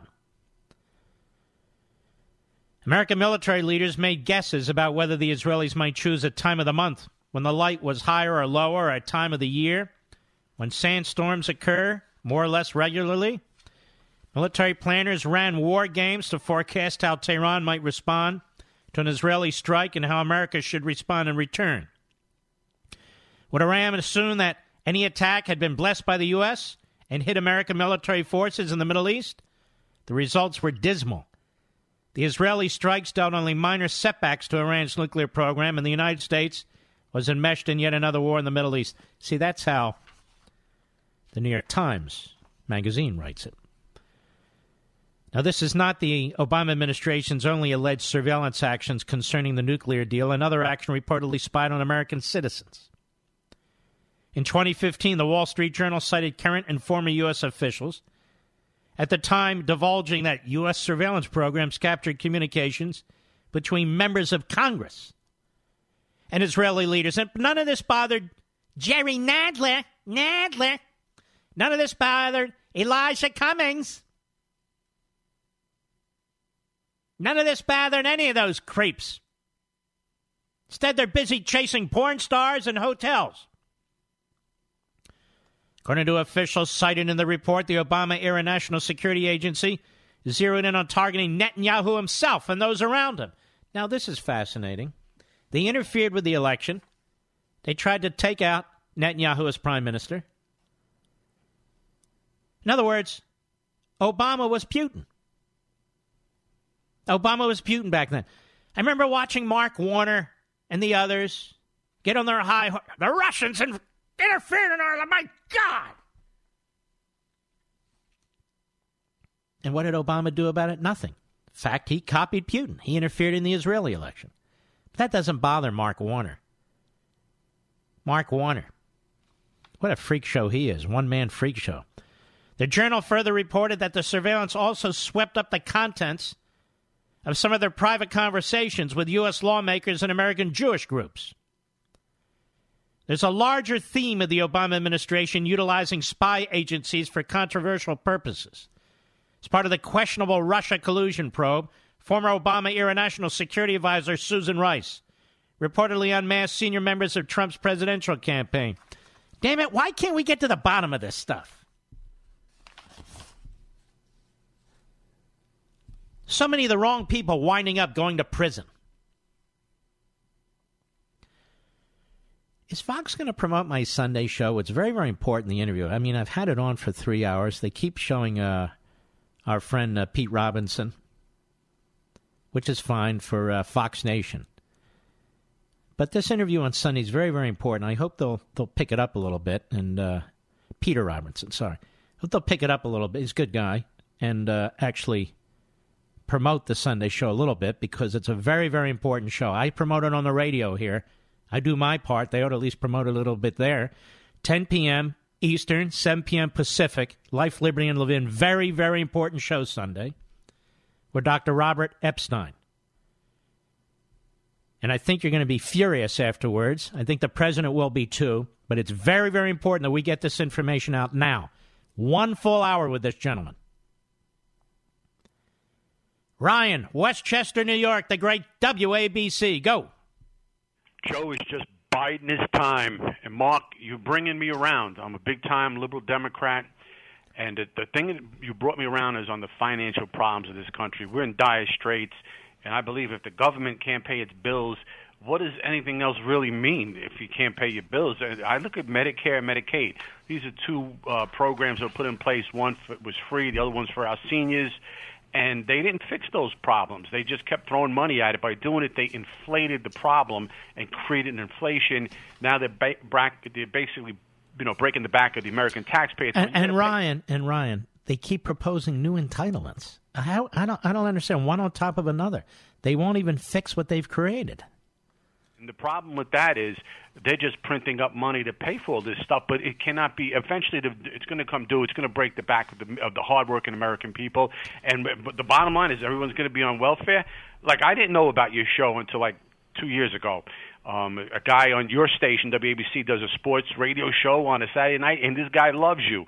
Jonathan Friedman loves you. He talks about you. Good man. He's a good man. Do you know Jonathan Friedman? No, but I've listened to him. He's very, very good. He's a marketing executive. He buys his own time on the air, and he loves you, and he brought me, basically to hear about you and learn about your show. Here I am. I'm a liberal Democrat up in Westchester County, meaning that I'm really in my home ground there. There's not many conservatives. People say the conservatives are upstate New York. And there's no conservatives around here. I haven't met any in 30 years. They all left. They all flee to Arizona, Florida. They're all gone. But the problem with Texas now is a lot of people from California are moving to Texas. Let me tell you about Texas right now. I'm glad you brought it up. Texas could go purple. You not only have a lot of liberals moving into Texas, they destroy California, and then they move into Texas. I'm not talking about conservatives, I'm talking about liberals. Same thing happening in other surrounding states. But decades and decades and decades of open borders has had a consequence, given that Texas is really right on the border with Mexico. And over time, when people come into this country legally and illegally, and they have children, and it goes on and on and on and on, this is why the Democrats want the border open. This is exactly why. This is why they don't want any identification when you vote. They call it racist. This is why the Democrats are doing all this, destroying our immigration laws, because they want those borders open. They see it as power. They see it as destroying the remaining red states, particularly the border states. Look at Arizona. Arizona's teetering. Nevada used to be Republican. California used to be Republican. Texas was bright red. I can go on and on. Even New Mexico would vote Republican. And now Florida is kind of hanging by a tooth. So here we are. Here we are. And we'll reach a point maybe in 5 years or 10 years where we can't win the Electoral College or the popular vote. Ryan, I'm going to send you a signed copy of Unfreedom of the Press, okay? I can't believe I've never won anything in my life. Well, you didn't win it. I'm giving it to you, and you deserve it. And read it and enjoy it. We'll be right back. Mark Levin.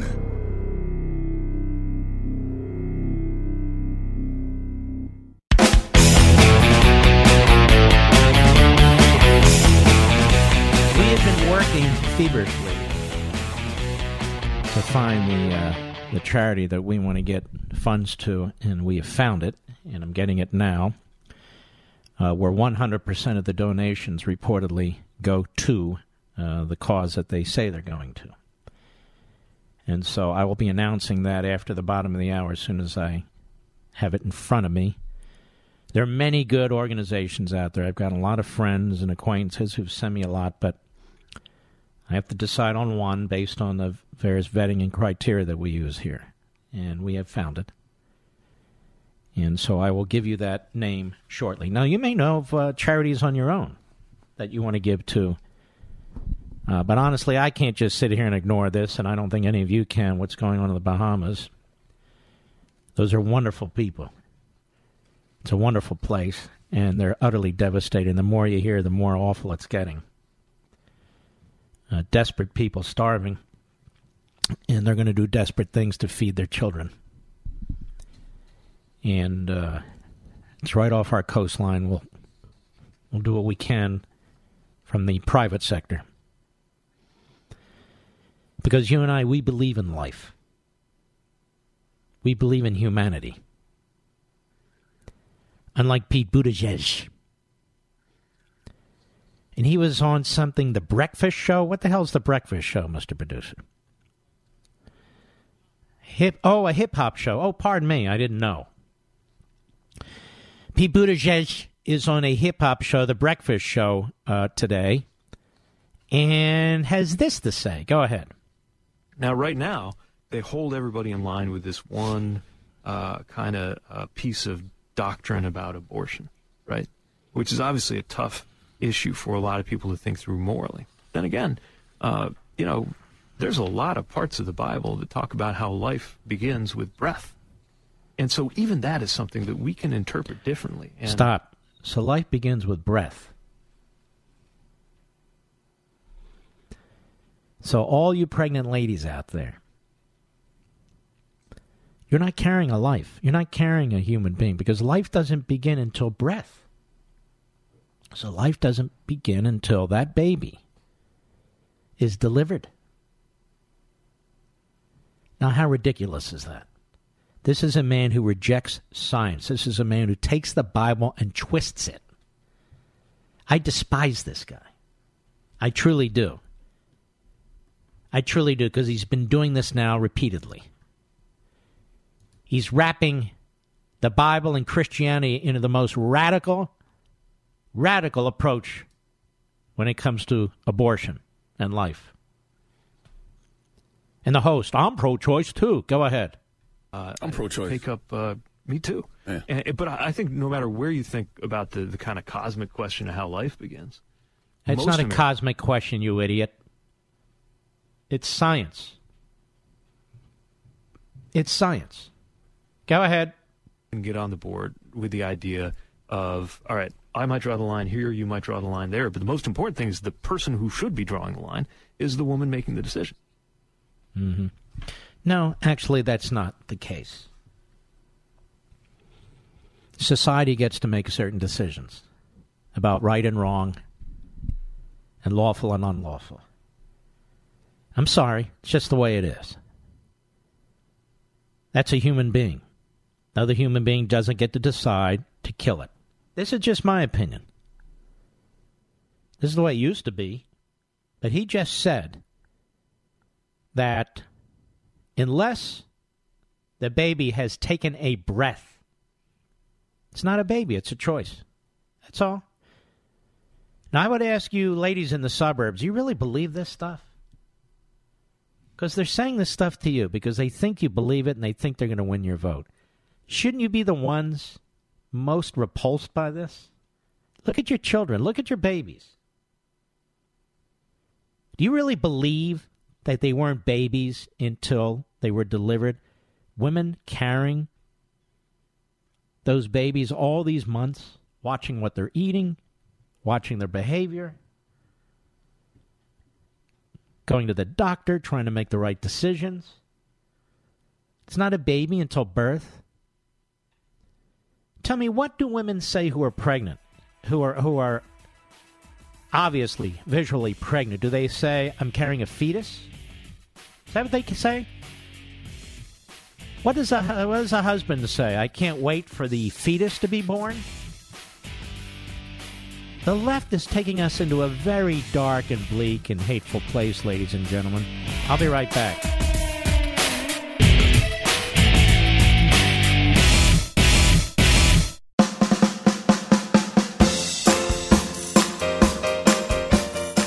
Yes, it's true that Mark Levin is the fastest growing radio show in America. The Mark Levin Show is on at 877-381-3811. You pregnant ladies out there, you ladies who've been pregnant, what do you say? Wow, that fetus really kicked me this time. No, you say, my baby kicked me. I feel my baby moving. It's amazing how many left-wing men are so quick to dismiss life. But conservative men who defend it are told to butt out. Isn't it amazing? Nobody tells the left-wing men to butt out. All right, folks, we have got a lot of recommendations from family and friends, and I can only tell you, whether you agree with what I'm going to propose or not, if you have a charity that you want to donate to, by all means do it, and do it quickly. I encourage you to if you'd like to. I'm not telling anybody what to do, but we're going to go ahead and link to bahamasredcross.org/donate, Mr. Producer. Go ahead and put it up on my social sites. And this is the Bahamas equivalent of the Red Cross. We looked at other sites, but they required them mail money or wire money. There are other wonderful sites that are run by vets organizations, other sites run by wonderful resorts and so forth. But I'm really not in a position, excuse me, to know enough about them. We've now spent 2.5 hours during the breaks and otherwise digging into this. We asked a couple of offices on Capitol Hill what they recommend. People we trust, they recommend this. But again, feel free to do what you wish. But I want you to know that for the Levinites out there in the Mark Levin Show, one thing I'm sure of, that this is legit. That's bahamasredcross.org/donate. We will have that link on Mark Levin Show Facebook and Mark Levin Show Twitter. Again, it's not the American Red Cross that I'm aware of. It's the Bahamas Red Cross. Right, Mr. Producer? That's as I see it here. Bahamas Red Cross. So you can go to bahamasredcross.org/donate. And they are desperate in the Bahamas. Absolutely desperate. And it's a lovely place with wonderful people, and they are starving. And the civil society is breaking down now, I read. Lawlessness is taking a hold because people are starving. They want to take care of their children.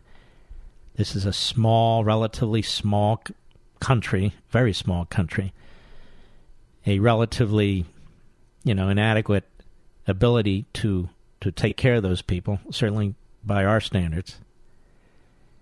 And so they need our help. I note that a lot of the wonderful top rescue teams from all over our country have headed over the Bahamas. The Coast Guard's heading over there, other parts of the United States military. And we Levinites can do our part, too. We don't need the government to tell us. We don't need anybody to tell us. So it's very simple to do. They have a short form. I'm sending it to that page. You give in your name, you give your address, email, phone, your donation amount, and the credit card and the credit card number and so forth. It's all tax deductible, I'm sure. So again, I want to strongly encourage you to go ahead and participate because that's what we Levinites do. Or any other charity that you think will get aid to them as quickly as possible. So after 2 hours, that's the best I can do. All right. Again, I want to thank family and friends and acquaintances and strangers for sending all their ideas. But I hope you'll check them out, and I hope you'll give them whatever you can because they're going to need it. There's no question about that. Democrats have been busy this summer hatching a socialist health care plan behind closed doors that's designed to be a major down payment on Bernie Sanders' Medicare for All scheme. It's a scheme because Medicare for All would entirely eliminate Medicare. Not only that, it would eliminate all private health insurance. It would eliminate employer-supported health insurance. It would eliminate all union health care plans. And all of you have earned these plans. You've paid into these plans. You negotiated these plans. Democrats want to force all Americans into a massive $32 trillion Soviet-style medical experiment where government bureaucrats, units, offices, layers of red tape decide what treatments you can and cannot receive. Nancy Pelosi thinks it's swell, And she's been pushing for drug price controls from the get-go. The only question I have is, will Republicans in the Senate stop all this, including Pelosi? Or will they cut a deal that will come back to bite us later? It's a good question, because some Republicans, including some technocrats in the bureaucracy, seem to have bought into price controls. Socialism is not the answer. It's a cancer. Just look at what healthcare is like in countries like Venezuela, Cuba, and China. Or even countries like Britain and Canada. Nobody leaves the United States for medical treatment in Canada or Britain. Certainly not dental care, I can tell you that. Look at all the access restrictions and the rationing and the wait times and the unavailability of cutting-edge drugs. This is not the path the U.S. should head down. Get the facts. Go to truehealthcarefacts.com, truehealthcarefacts.com. That's truehealthcarefacts.com. Once again, I want to encourage everybody listening to please help our friends in the Bahamas who have absolutely nothing and who are struggling to live a couple hours off the Florida coast. That's where they are. The bad luck of the hurricane hitting the Bahamas. Hurricanes almost never hit the Bahamas like this. And what I'm encouraging you to do is go to bahamasredcross.org/donate. Again, there are other groups out there. I just can't vouch for all of them. There's too many of them. I can't vouch for them. But this is a traditional operation, as you know. It's the Bahamas Red Cross. And they do take credit cards. And that's the key. It's really the quickest way to move funds into this life-saving effort. That's exactly what it is. So I'm encouraging you to donate to the Bahamas Red Cross. And your donations, I mean this, are going to save people's lives. They're going to save people's lives. All right. Oh, by the way, there's a commercial. Did you see that, Mr. Producer? It was quick. For Life, Liberty, and Levin. Oh, there it is. Good. Very cool. Look, the weekend's here. The weekend's here. It's Friday night on the East Coast, Friday evening on the West Coast, Friday something everywhere. You're going to get, a little bit of rest, a little bit of entertainment, watch the kids play baseball, whatever. Just swing over, if you would, to bahamasredcross.org/donate. $25, $50, $10, whatever. You can give more, certainly. Not only that, it's going to make you feel better. Have you noticed that? I much prefer to give than to get. I really do. I much prefer to give than to get. I like to think I'm pretty generous.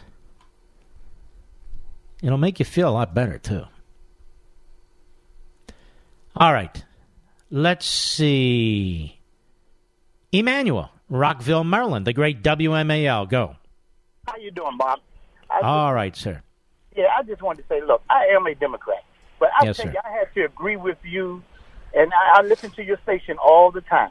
Thank you. But I had to agree with you about the Democrats that you played last night, about cows and beef. And then you just talked about Buttigieg, about babies are not babies until they breathe. I mean, when I listen to you play those sound bites, it really turned me off. Mm-hmm. To be honest, you want to know why, Emmanuel? Because you're a caring human being. That's why. And what things these people are saying are insane. I mean, those two cuts you played last night, and I really listened. I can't remember whether it was the senators or whatever it was, but you played two cuts last night, and it was just crazy. It was people that's running for the presidency. Yeah, you shouldn't eat hamburgers? They lost their minds? Yeah. I mean, all this... Hamburgers and straws? You're going to save the planet? Hamburgers and straws? Oh, man, it was incredible, Mark. And I listen to you all the time. Not that I agree with everything, but, man, look, you got some stuff going on. Where well, I thank you. Pay attention to, you know what I mean? And I just shook my head, and I say, the man is right. This is ludicrous. I love it. You're open minded. Hey, can I send you a book? Will you read it? Yes, absolutely. All right, and call back again, will you, Emanuel? Don't hang up. I want to send you a signed copy of Unfreedom of the Press. Thank you. I want people to listen who don't always agree with me. Absolutely. All right. Let's go to Brent, Los Angeles, California, the great 870 The Answer. We will be in California, won't we, Mr. Producer? I'm going to be in California before I take Brent's call, October 6th, at the 2019 Town Hall, the great KRLA. And tickets are available right now, and they're going to be gone. Trust me. We're going to have a wonderful time at the Pasadena Convention Center. Dennis Prager, Larry Elder, Sebastian Gorka, and me. What a brain trust right there. Tickets for this event will sell out. So get your tickets today, ladies and gentlemen. If you sit back and wait, you're going to miss out. You can go to Town Hall 2019. That's am870.info. What do you want me to do, Rich? All right. Should I take a call? Can I do that? Brent, back to Brent. I'm sorry. Los Angeles, go ahead. Hi, Mark. Yeah, you make me feel so good and hopeful. And just listening to Emanuel, I loved what he had to say. Me too. When you said that you find Buttigieg somebody you detest, I detest him too, but I find him grotesque. And the reason I find him grotesque and he's detestable is that he wraps himself in the Bible as if he stands for God and morality and truth when everything about him is homicidal.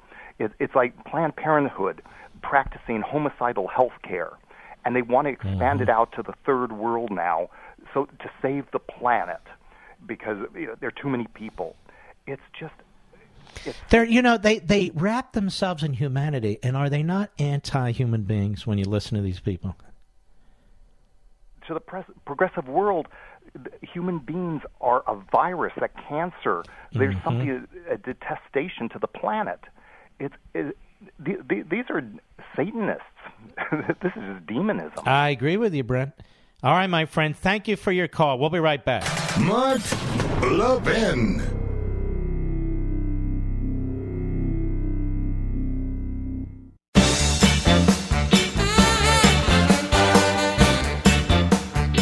Nice if search engines and social media sites were unbiased platforms that didn't choose a side politically. We'll keep dreaming. 2016, the tech elites at Google bragged about donating millions of dollars to Hillary. Now, these big tech companies that restrict the free speech rights of conservatives are the very same corporations we're trusting to handle our personal data online. I don't want them using my web history or video searches against me. That's why I use ExpressVPN every time I go online. When I use ExpressVPN, these tech companies can see my IP address. They can't see it at all. No. My identity is masked and made anonymous. Plus, ExpressVPN, which is the best, has the added benefit of encrypting 100% of your data to keep you safe from hackers and internet bad guys. Protect your online activity today and find out how you can get 3 months free at expressvpn.com/Mark. That's expressvpn.com/Mark for 3 months free with a 1-year package. Visit expressvpn.com/Mark to learn more. You know, Saturday on Life, Liberty, and Levin, which I believe they run at 7 p.m., we're going to have two former attorneys general, Ed Meese and Mike McKaysey. This program, which had been aired, was preempted because of a mass shooting. It's a fascinating program on Saturday, 7 p.m. Eastern. That's 4 p.m. Pacific. Big show Sunday, 10 p.m. Eastern, 7 p.m. Pacific, Life, Liberty, and Levin on Fox. You're not going to want to miss this show. You've never heard me say that before. You're not going to want to miss this show. And ladies and gentlemen, I want to thank you. I am blessed to be here purchasing Unfreedom of the Press, watching Life, Liberty, and Levin, listening to me on the radio here. I cannot thank you enough. In honor of you, America, every Friday.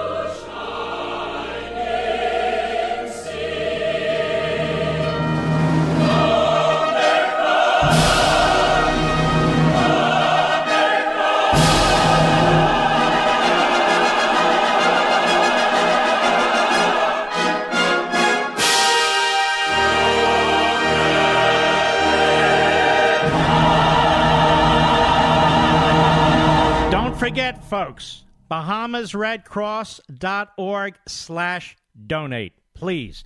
We salute our armed forces, police officers, firefighters, emergency personnel, all first responders, law enforcement. God bless you. Thank you. Good night, Spritey. Good night, Riff Riff. Good night, Pepsi. Good night, Smokey. Good night, Zelda. And good night, Gigi. Good night, Dad. Good night, Mom. Good night, Leo. We always are thinking about you. America, have a safe weekend, and God bless you. See you on Monday. From the Westwood One Podcast Network.